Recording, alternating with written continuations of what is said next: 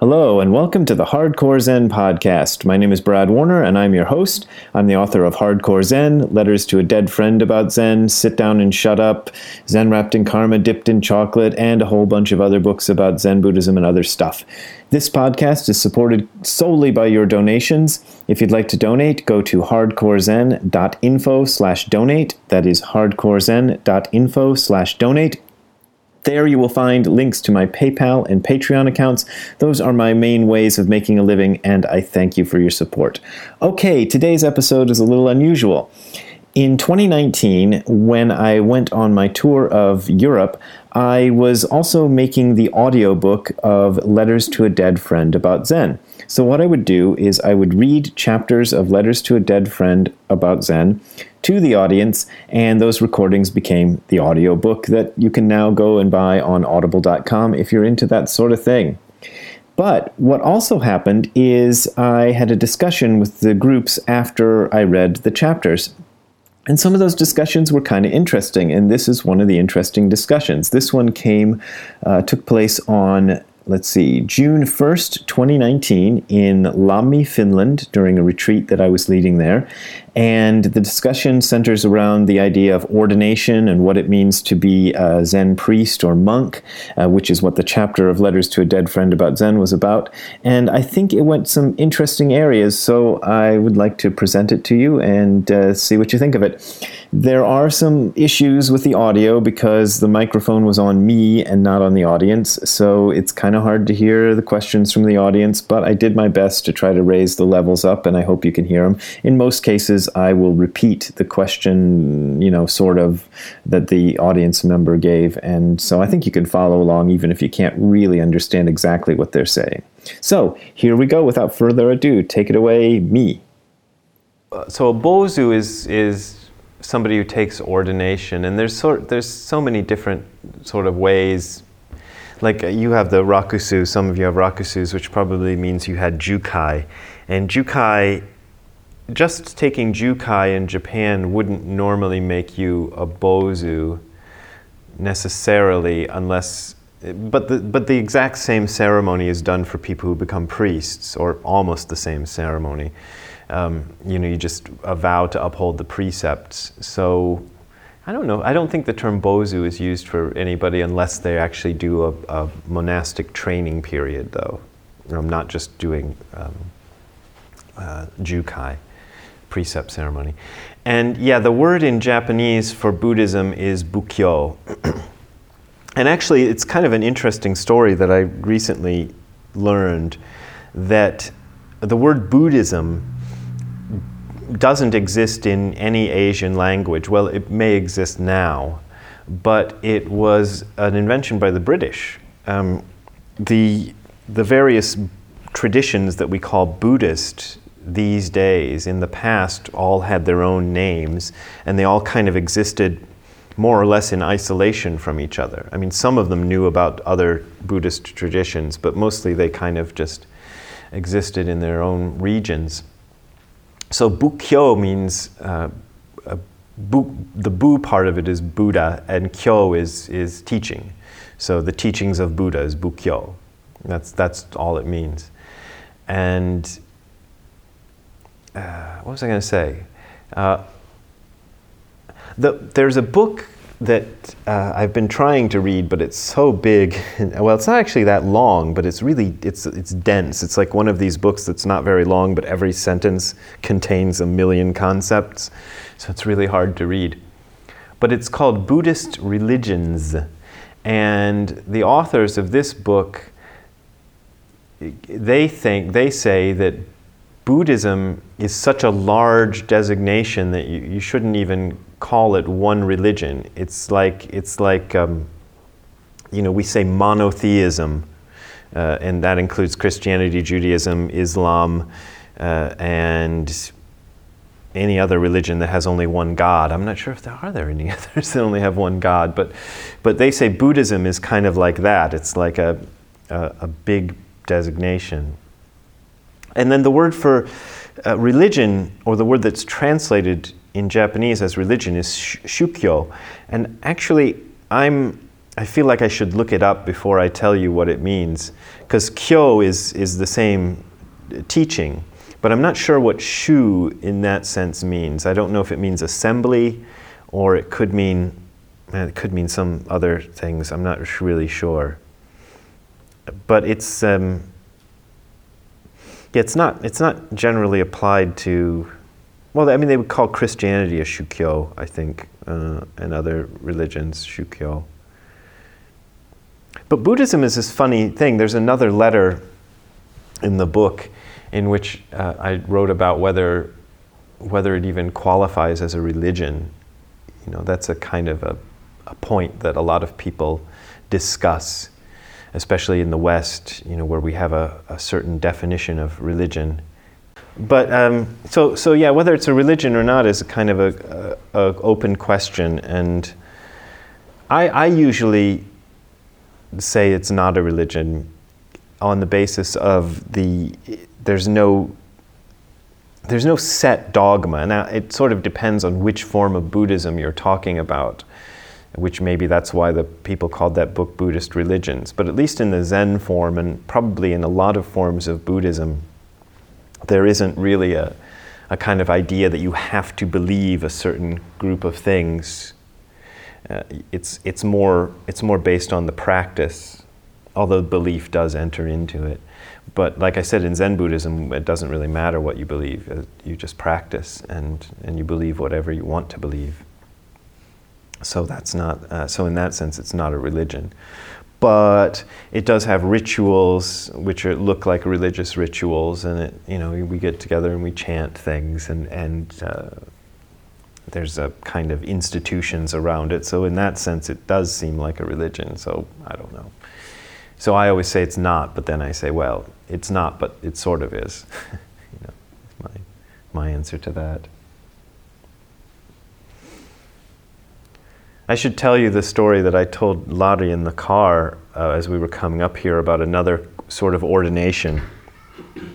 And I almost wish I'd put this in the book now that I thought about it because it, it's kind of a, a story about how different ordinations can be.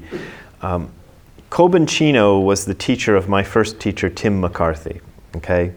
And there was another guy, I don't know this other guy's name, um, let's call him Bob.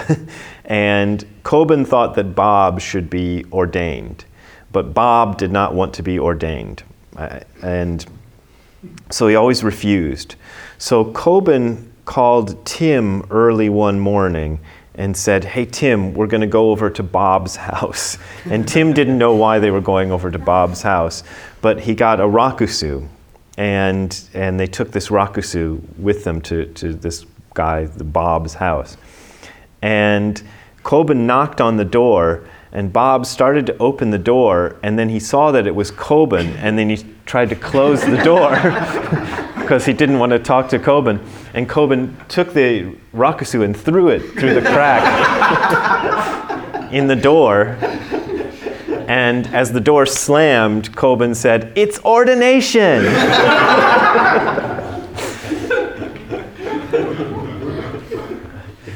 so there are many different ways to become ordained in Buddhism. Yeah, yeah. Do you know what happened to Bob? I don't know. I, I, don't know. I don't even know what his name is. So he might be somebody. There, there were several people that Kobun ordained who are active these days in, uh, in, in both the U.S. and in Europe. He ordained several people in. He had a he had a temple in Switzerland, or a temple that was built by one of his students in Switzerland, who he and he used to go there. So he has some Swiss uh, or you know people who he ordained in Switzerland. I think some, maybe some German people.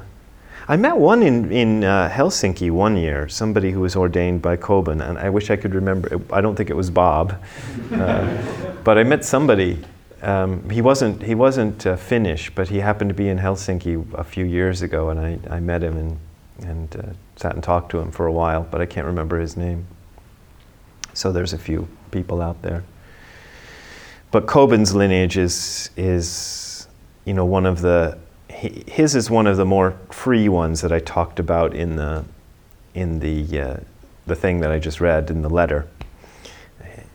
In, in the sense that there, he didn't have a lot of rules about what his, his students should do and you know how they should keep their head shaved and, and things like that. And on the other hand, like I said in there, if you get ordained through the San Francisco Zen Center, there are certain rules that you're expected to hold on to. Or uh, I'm sure some of these other large institutions have have uh, kind of rules that they that they expect you to do. So it's very it's very open, and, there isn't a real there isn't like a central authority like the you know the Vatican who uh, who decides these things although there is an organization in Japan called Soto Shu who decides things for members of Soto Shu. But even that isn't that even that's kind of loose because Nishijima Roshi, for example, was a member of Soto Shu because his teacher was, but Nishijima basically ignored everything that Soto Shu did because he didn't really like them. He said they were a, a, guild of funeral directors, and he didn't care about what they what they did. Um, so so when he ordained me and ordained Peter and, and some of these other people, he uh, he never made any specific rules, and he never made us members of Soto Shu either. I, I did one other ordination that I didn't mention in here. So I did three actually and that one was to be admitted into the Soto Shu as, uh, as a monk. Uh, and I did it just before, I did it after I learned that I was going to move back to the United States. And I thought, I have an opportunity to become a member of Soto Shu while I'm in Japan, and once I move to the United States, I, that will be really difficult. So I talked to Nishijima Roshi about it, and he said, Oh, you shouldn't be a member of Soto Shu. They're, they're just stupid. It doesn't matter.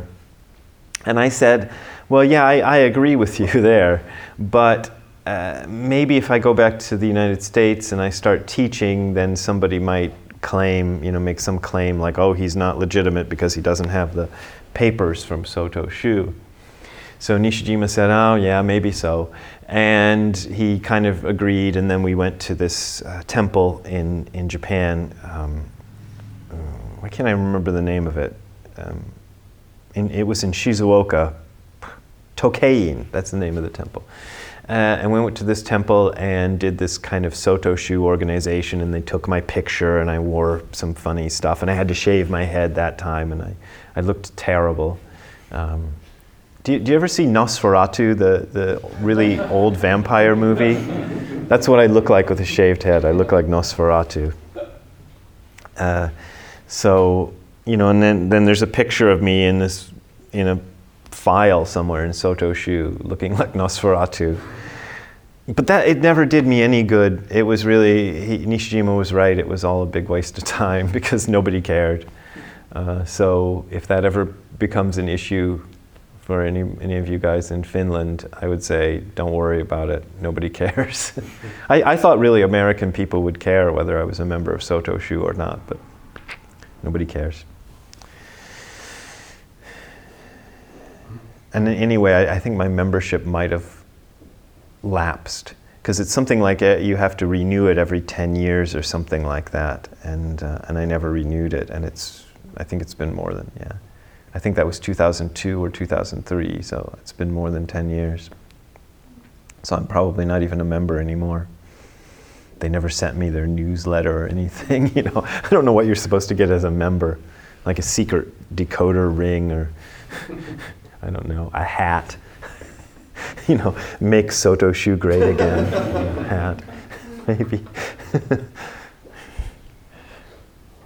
How about the Soto Shu Shumucho? uh, yeah. in, in, the United States. I, all the materials that have been translated in English mm. mostly are made by Shohaku Okumura. I really enjoy the yeah. books and things like Sokoken Suzui Monkey and the other ones. Yeah. So what's the of, can you say something about that Yeah, yeah, they, they do have an organization in the United States. It's the Soto Shu Shumucho. I think it's it's the same name in Japan. The Shumucho is I, I forget what that means, but it's just the organization name. But yeah, they, and it's it's based in Los Angeles, and they keep various friends of mine who are involved in this keep saying, "Oh, we should introduce you to the to the Shumucho people," and but nobody ever introduced me to them, and so I've been living there for 15 years, and I I've never met them. But they have a little office in Little Tokyo, uh, in a temple, and they do things. They do some things that I think are, are really useful.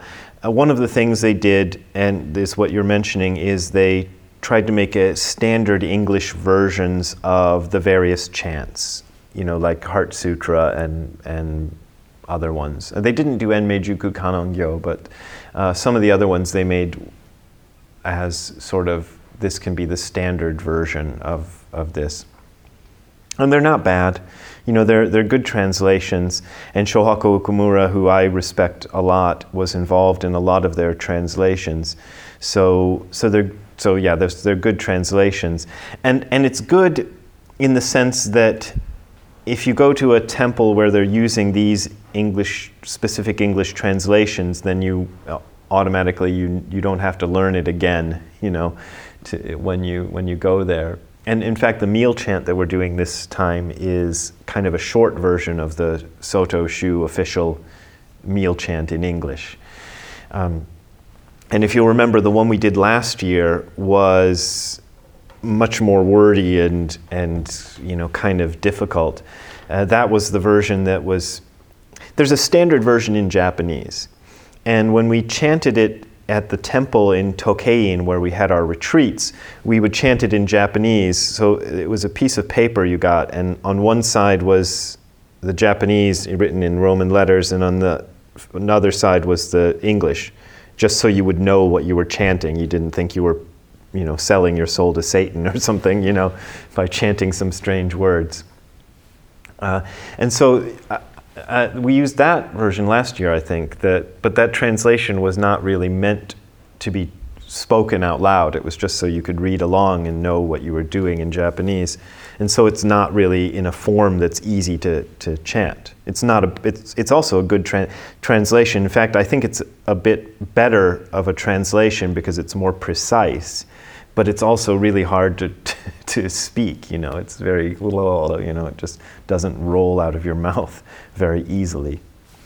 Uh, so so yeah, Soto Shu does that kind of stuff, and and you know I don't know how much I should say about this kind of stuff, but they, there's some people in, in the US who are trying to start organizations that are going to unify either all the Buddhists in America or all the Soto Zen Buddhists in America. There's, there's two. There's a Soto Zen Buddhist Association, SZBA, and there's a Buddhist Association of America or something. I forget what the other one is called. Um, I never became a member of the Soto Zen Buddhist Association. I, I, feel like part of what they're trying to do seems nice, but part of the other part of what they're trying to do is is uh, they, they keep saying things like we want to have uh, this might I don't know what this will translate like, but it, it, they want to have an organization with teeth is what one of their members said, meaning that if anybody does something bad, you know, like a scandal, you know, like these various scandals that have happened, then the organization will be able to somehow punish them or, or something. And I think, oh, well, yeah, I know why they want to do that, but every time you get an organization like that, whose job is to punish the bad people, pretty soon the people who are in charge of it are the people whose main joy in life is punishing bad people, you know? you know, so they're just looking for bad people to go out and punish. And and I, I just feel like it's just not you know, of course, I, if I joined, I would be the first one they would punish. You know, I'm sure. You know, he did a video about I don't know UFOs. we don't like that. I don't know what I don't know what they would punish me for, but you know, I'm sure they could find something. Um, he wrote a book with a dinosaur on the cover. you know, he can't be part of us or something. Um, yeah, so so I, I, I, kind of prefer to be independent, and I, I think uh, you know if if I was to give some advice to to uh, Zen Buddhists in Finland, I would say you're probably better off to remain independent from organizations like that and resist. this is my personal point of view that it's better to resist organizations like that and just try to do it yourselves. And of course, the danger is that independent organizations can also have scandals and bad things happen. But you know that I think that kind of takes care of itself when the, you know everybody goes, "Oh, I don't want to be part of this anymore," and they all leave. So I don't really, I don't know why it's necessary to have you know some big organization to punish the bad people and, and decide who's good and you know, they, the, the Soto Zen Buddhist Association has all these requirements to prove that you're always in good standing with them, and I kind of think, uh, you know, I don't want to go to these guys all the time and say, "Can I still be a member?" no, you didn't do the thing. Okay, if I do the thing, can I be a member? Mm, do the thing, and then we'll see. And I go do the thing. You didn't put your name on page 14. Oh no! you can't be a member. Yeah, something like that. It's not, it's not spiritual things, I suppose, this time. But, you know. The thing with the institutions and organizations kind of come together with religions and spiritual things. I don't know why, why we kind of feel like we need, need those. Ooh, that's a good question. hmm. Yeah, why do we need a, an organization or an authority for a religion? It's a good question, you know. I, I don't know. I mean, there is a. In a kind of small sense, I think it can work uh, in, a, in a smaller sort of group, in the sense that you have a teacher who has some kind of some kind of something you know, and that teacher sort of acts as a guide for the the the group, you know. And and sometimes that's a good thing because if everybody's just making it up by themselves, it can kind of get a little wild and and um, and doesn't work. But I think it only really works in smaller groups. Once you try to make it any, you know, once you try to make it very big, like the Vatican or the Soto Zen Buddhist Association or something like that. I don't, yeah, I don't see any real point in it because you, you can't, if unless the unless the people are actually meeting and working with each other all the time, then it, it doesn't make sense for there to be like a, a Zen Pope, you know, over here in Los Angeles or somewhere, deciding what you know, Zen people in, in I don't know where, uh, Finland or wherever, you know, it doesn't make any sense for them to decide what to do. And, and it never seems to go very well. It's like the Catholic Church, you know, I mean, what, why, why do we want to, to be like the Catholic Church? Because they, they don't seem to be, I mean, they do some things that are good, but they seem to have a lot of problems and it doesn't really, you know, they're, it's, yeah. Are we just used to having the Catholic Church? Maybe. I think that we need one. I mean, I, I never, it might be because we're just used to it. I, I the Soto Shu, I think, is interesting because I was never, I tried to research this, but I think I'm asking a question that nobody else ever really asked.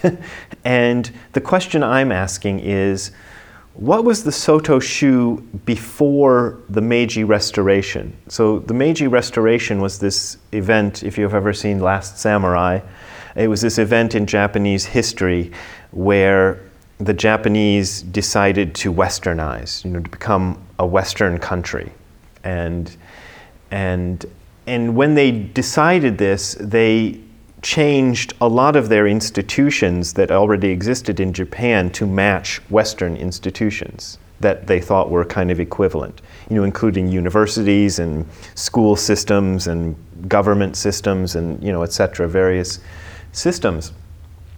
And I assume that that's what happened with Sotoshu. And, and I assume just from looking at what Soto Shu is like today, that the Soto Shu said, oh, what's like us in the West? And they went, oh, the Vatican, you know, and then they they tried to make a kind of Buddhist Vatican in Japan, you know, the way the other institutions were becoming westernized. And then it's, I think, hilarious that, that we Westerners are looking at the Soto Shu and saying, oh, we should have it something like that because that's what they do in Japan, when it's really just them imitating the Vatican, you know? And, and it's, it's kind of silly. But it might be, yeah, because we're used to doing things that way that we think it, it should be done that way. And I don't see why it should be done that way. I, I prefer the, the more, you know, wild approach uh, because, you know, I don't think that institutional approach, you know, it's, it's, it's usually put together to try to stop certain problems, but then you have those problems anyway, even when you have the institution, but then you're just paying a bunch of people in an institution to take care of those problems, which they end up not taking care of. You know, they're like, oh, pedophiles? Uh, yeah, let's just put the pedophile, send him over there, and we'll just hope that he gets better. you know, that's what the Catholic Church tends to do. And uh, it doesn't work too well. Yeah. I have a question. I was wondering, saying that how we shouldn't imitate large hierarchies that kind of develop. Mm-hmm. I mean, if you want to go the other direction, you know, not as equally radical, I mean, could you see or would you imagine it would work, some sort of like a Zen type of organization that wouldn't have hierarchies? I mean, that would have teachers. It would just be kind of a, like a fl- meditating. Yeah, like if there was a Zen institution that had no hierarchy and just kind of a flat sort of organization. I mean, yeah. I mean you mentioned a lot of times that you don't really, you, the titles seem to kind of be more of a hindrance than they are yeah. like anything else. I mean, is that something that you have to really thought about? I'm, yeah, I have thought about that, and I, I think.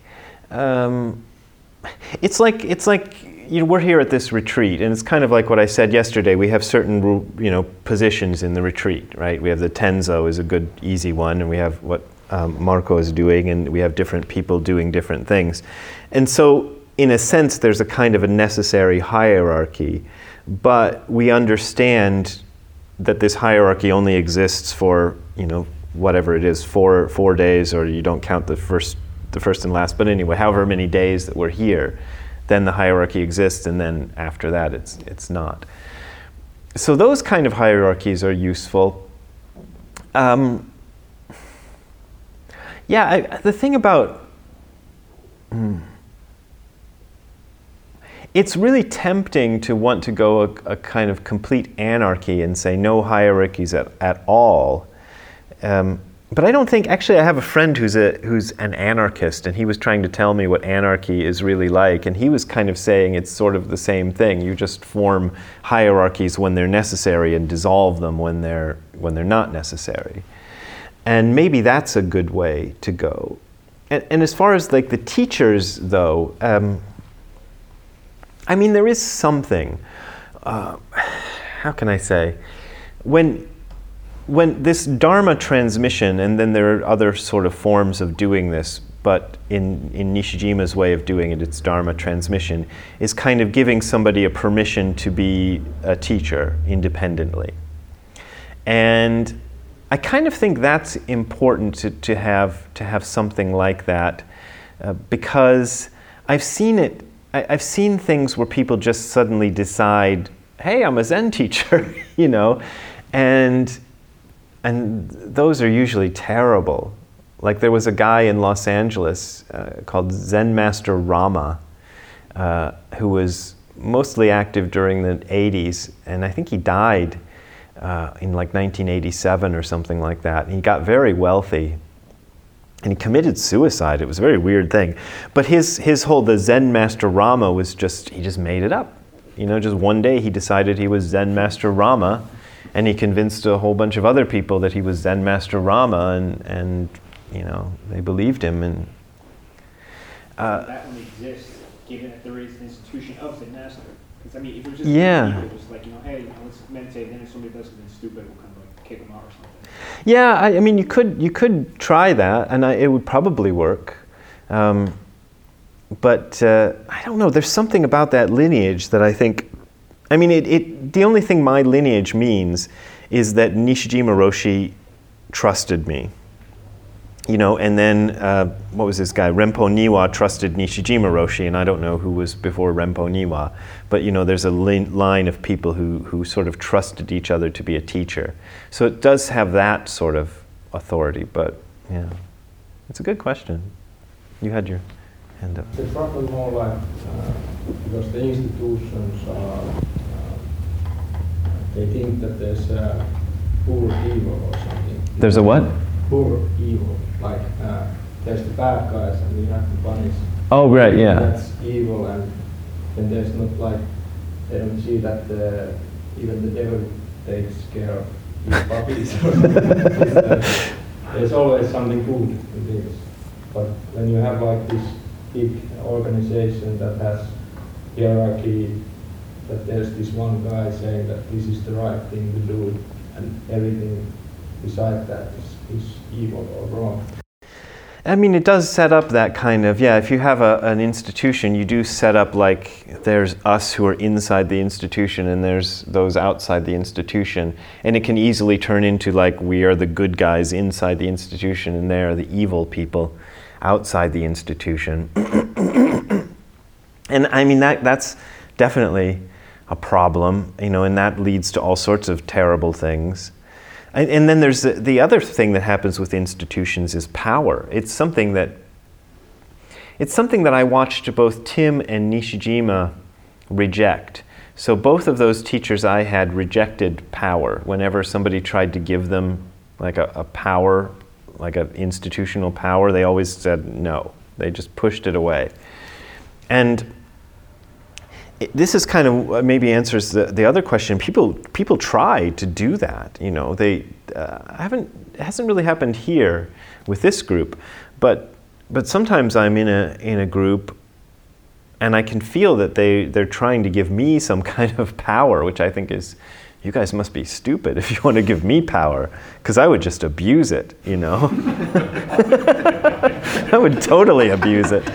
Um, and uh, you know, and, and, and I even see people on individual basis sometimes who are in dokusan with me, and they're trying to give me some kind of power by sort of asking me what to do with their lives or this kind of stuff. So that that happens too.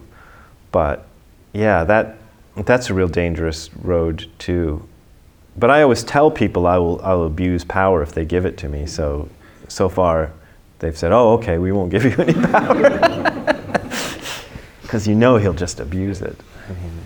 I mean, some of the th- some of the stories that have come out of uh, of these. Uh, I, I did a video just recently about the top ten Buddhist scandals, and and because uh, in order to do the video, I, I was going online reading all these stories, and I, I didn't even put a lot of them into the video, but some of these stories I read were like, oh my god, you know, I can't believe, you know, it, it, it- people would do that. You know, it just, it, just, it's, it just seems like, and I don't think all of these people who end up in positions of power, in religious power, and then end up abusing their power, I don't know if they start off that way. I, I suspect a lot of them start off with really good intentions, and then they just get all this, you know.